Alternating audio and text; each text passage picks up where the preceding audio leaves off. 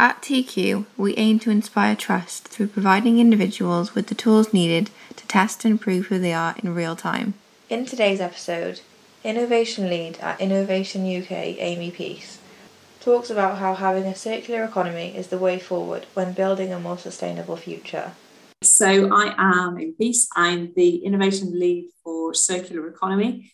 So, mm-hmm. my background's in the chemical industry, worked for big multinationals down to small industry, but also spent quite a bit of time working on European big cross sector projects, looking at things like sustainability analysis. How do you get non specialists interested in that? And also, how do you get impact from research and innovation actually into industry? So, what are those real barriers that make industry want to take up an innovation versus it just sitting in a nice glossy report on a shelf somewhere? So, my current role is um, as it's a circular economy, it's a bit of everything. So working across quite a lot of different sectors here.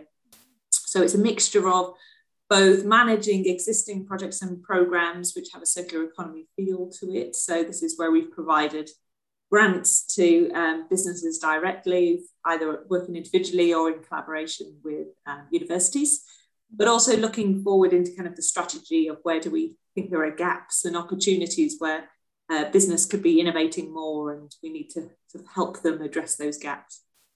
So, in terms of circular economy, what made you want to get into it, or how did you fall into that field? Yeah, so I've been working in sustainability for most of my career, although admittedly, when I left university, sustainability wasn't something that appeared in job titles. You know, mm-hmm. I, I was interested in sort of environmental side of things.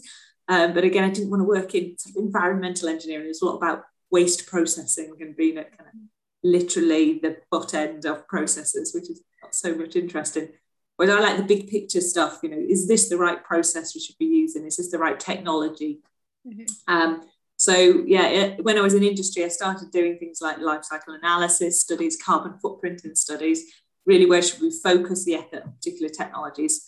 And it's from there that I kind of went, well, it's kind of okay doing this for one company. I'm interested more in should we actually be doing this technology from a completely different company? And how does the public sector actually say this is the technology we want to support versus just sort of internally within one company? So, um, yeah, working more broadly in sustainability then is has been something that's of interest, and obviously doing stuff at the European level. That's it's a real kind of sort of level where you actually get a lot of multinationals agreeing this is where we need to make sort of common decisions on mm-hmm. where both again supporting industry to do things for themselves, but also where do we need the public sector doing things on legislation? And circular economy was always kind of one of the, the tools in the sustainability box. You know, if you want to be more sustainable, sometimes being more circular can be the way to be it, you know, considering end of life, but also not just being about, well, we've got to do more recycling. It's those tighter loops that are the things that we really want to promote. So how do we get people reusing products more? Or how do we remanufacture and repair products so we're not having to always break things down into individual little bits and molecules or scrap and then recycle it back around all the process again?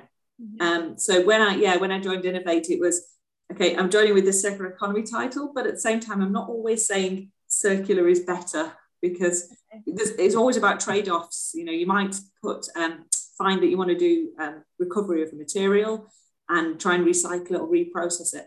But you might be using more energy to do that. You might be using more water. So actually, it's not always a guarantee that it's more sustainable. If you're working with something that's really benign and and it, you know and also really disparate in in your supply chain, trying to get that back and get value back out of it requires a lot of effort. Mm-hmm. And sometimes it's too easy to say everybody's going to be circular, everyone's going to do these new business models, but it really doesn't work in every situation, or you've really got to customize it to work. So yeah, I've come in with the skeptical eye, but with sort of sustainability as being mm-hmm. uh, the real driver. So if someone didn't really know what circular economy meant or was, how would you describe it to them? Yeah, it, it essentially it's those loops. So um, I've got some classic slides sometimes when using with everybody from industry through to school children. To be honest, I'm saying this is how we get stuff for what society needs. So, you know, we dig stuff out of the ground, we process it, we move it around, we manufacture it from parts into products. Now, if manufacturing is doing a good job, we're making products that society needs. So it's things from everything from your buildings, your transport, your food, entertainment, you know, we don't want to say society has to be boring to be sustainable. And it's in a linear one, we then make those products and then they get wasted. And then we have a problem to deal with. And that end of life is seen as being a problematic thing. And that's often where we've been in a lot of sectors for many years. Circular economy is saying we've put all this effort into making this stuff. And not just the value in the materials themselves. I mean, obviously, some of them are scarce when we talk about things that are in your mobile phones. You know, there's a higher concentration of precious metals and gold in a phone than there is in the mine where they get gold from. You know, these are valuable things that we don't find naturally in the UK, certainly. So, can we try and recover those? And equally, as we've said, put a lot of energy into it. You've made quite a high carbon footprint in these products. If we can get those products still in use, and whether, as I say, that's just by fixing one bit of it, you know, kind of almost like a modular approach to some products, or allowing somebody else to use that same product. So, like we do with things like Zipcar and servitization sort of models, that you don't have to own the car, it can be owned collectively, and you can just have a leasing model. So, those are some of those kind of tighter loops where it's like getting more value out of the product. And then it's kind of, we also say circularity is through to kind of what most people think of as recycling, whereas saying, let's not just have a waste problem here, let's try and get value back out of that waste. Mm-hmm. So, uh, what would you say the main benefits of living in a circular economy are? A beautiful world in which we all live now. I mean, it's uh, it's people being actually aware and conscious of the stuff that's going through their hands, and I say that value that's actually in it. When we get sort of the, the throwaway society, I mean, fast fashion is something that gets a lot of bad press from being sort of almost the ultimate. I mean, it's it's very low single digit percentages of clothing. I think maybe even like two to three percent of clothing gets recycled back into clothing. I mean, it's absolutely minor. And so this just expectation that we can just have stuff constantly through new stuff all the time and it just wasted and it not to be an issue has basically dropped off a cliff. Mm-hmm. You know, you, you reach a threshold in so many sectors uh, where that just becomes unfeasible. It becomes uneconomical as well. Um, and obviously, a lot of press around sort of COP26 and net zero. People are focused on climate change, but other things have also got into that mix of when you know circularity doesn't work. Yeah. So plastics is a really good example there. You know, Blue Planet got on TV and people's attention not because it was climate change, but because something had gone wrong, something had gone in the wrong place. And that's when circularity is, is you know, something ends up in the wrong place, either because it's a low value stuff that someone couldn't be bothered to do with, or we're missing out on value because that's a high value material we could have actually made more money out of, got more value back from. If someone had no idea where to start and they, they were just trying to create a more sustainable tomorrow for themselves or the planet, where, where would you advise them to start? It's, I mean, if you're an individual consumer, it's you know there's there's different sort of challenges there depending on what you're looking at. So mm-hmm. as a consumer there are various sort of product groups where we've got particular problems. So i've already mentioned kind of the textile side of thing. And some people can say well that's okay. I give my old clothes to charity well the, the knowledge that actually uh, most of the clothes that we go to charity we ship overseas to the likes of ghana and they end up in a big clothing mountain which they find increasingly difficult to deal with yeah I mean, that consciousness is actually just because you pass it on to somebody else doesn't mean that you can go, that's great, I can just buy new clothes again. So, it, yeah, in the fashion world, there's, there's a lot of sense of actually slowing down that loop and actually thinking, you know, some people kind of say it's, can I just wear this thing one more time? Even just that simple thing of, can I wear it a few more times? Yeah. automatically slashes kind of the carbon footprint or the material footprint of you wearing an item. So it is that kind of aspect to it. Now, obviously, if you want to buy secondhand clothes or other things, again, that's a good way to do it. And um, with things like electronics, it used to be kind of if you bought something that was refurbished, it was almost kind of seen as being a sort of something that you second class thing to do. You know, you, yeah. you always try and choose new. Why on earth would you choose refurbished?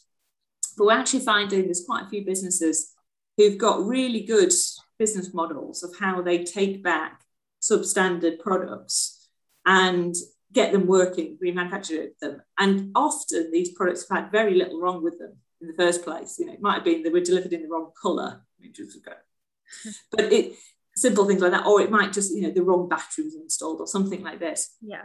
And a lot of these companies are able to issue warranties for these as good as new.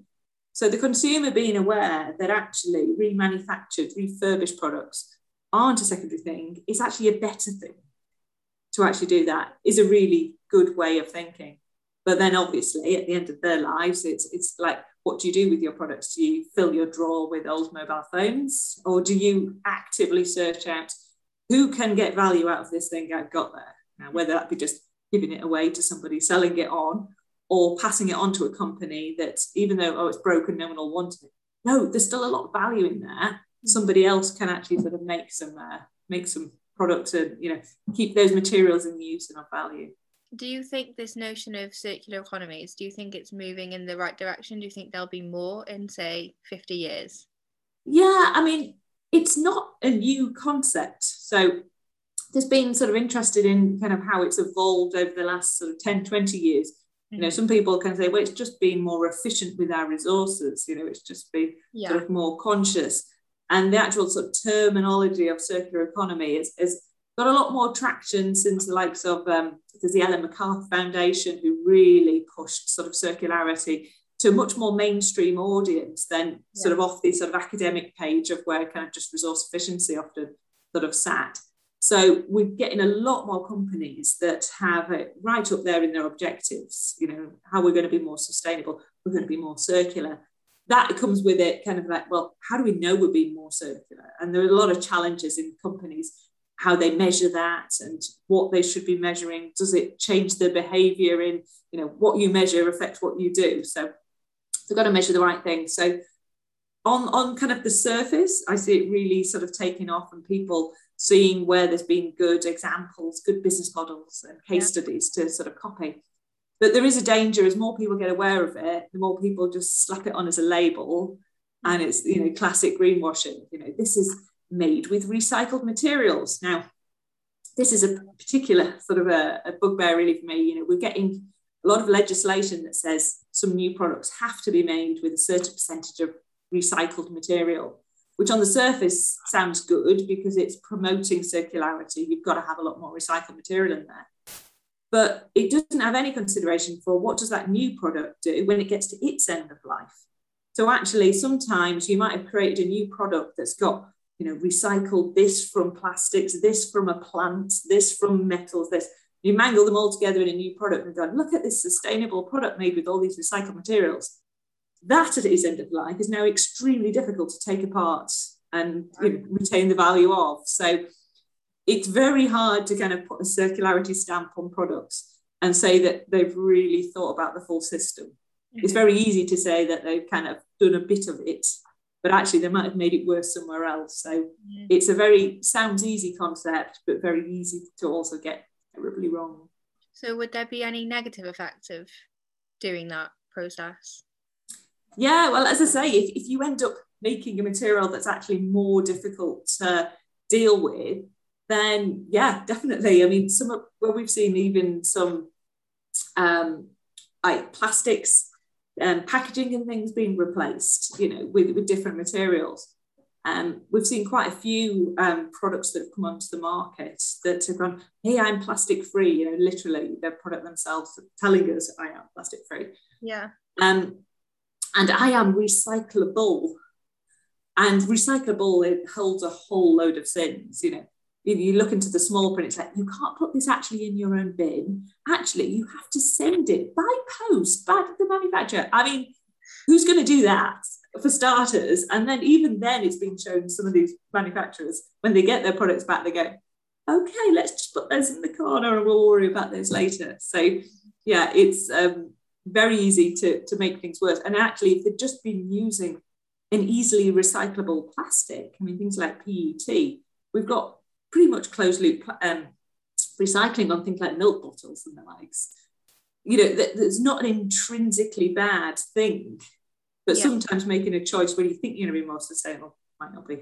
Have you got any um, tips for anyone to get around those negative effects? Yeah, I mean, it's some people do this sort of in ignorance. You know, they've just kind of looked at a small piece of the picture, not realised they're moving the problem elsewhere. Mm-hmm. Um, I mean, a bit cynical, but some companies do it because it's the you know the least they can do and yeah. sort of you know the most they can get away with.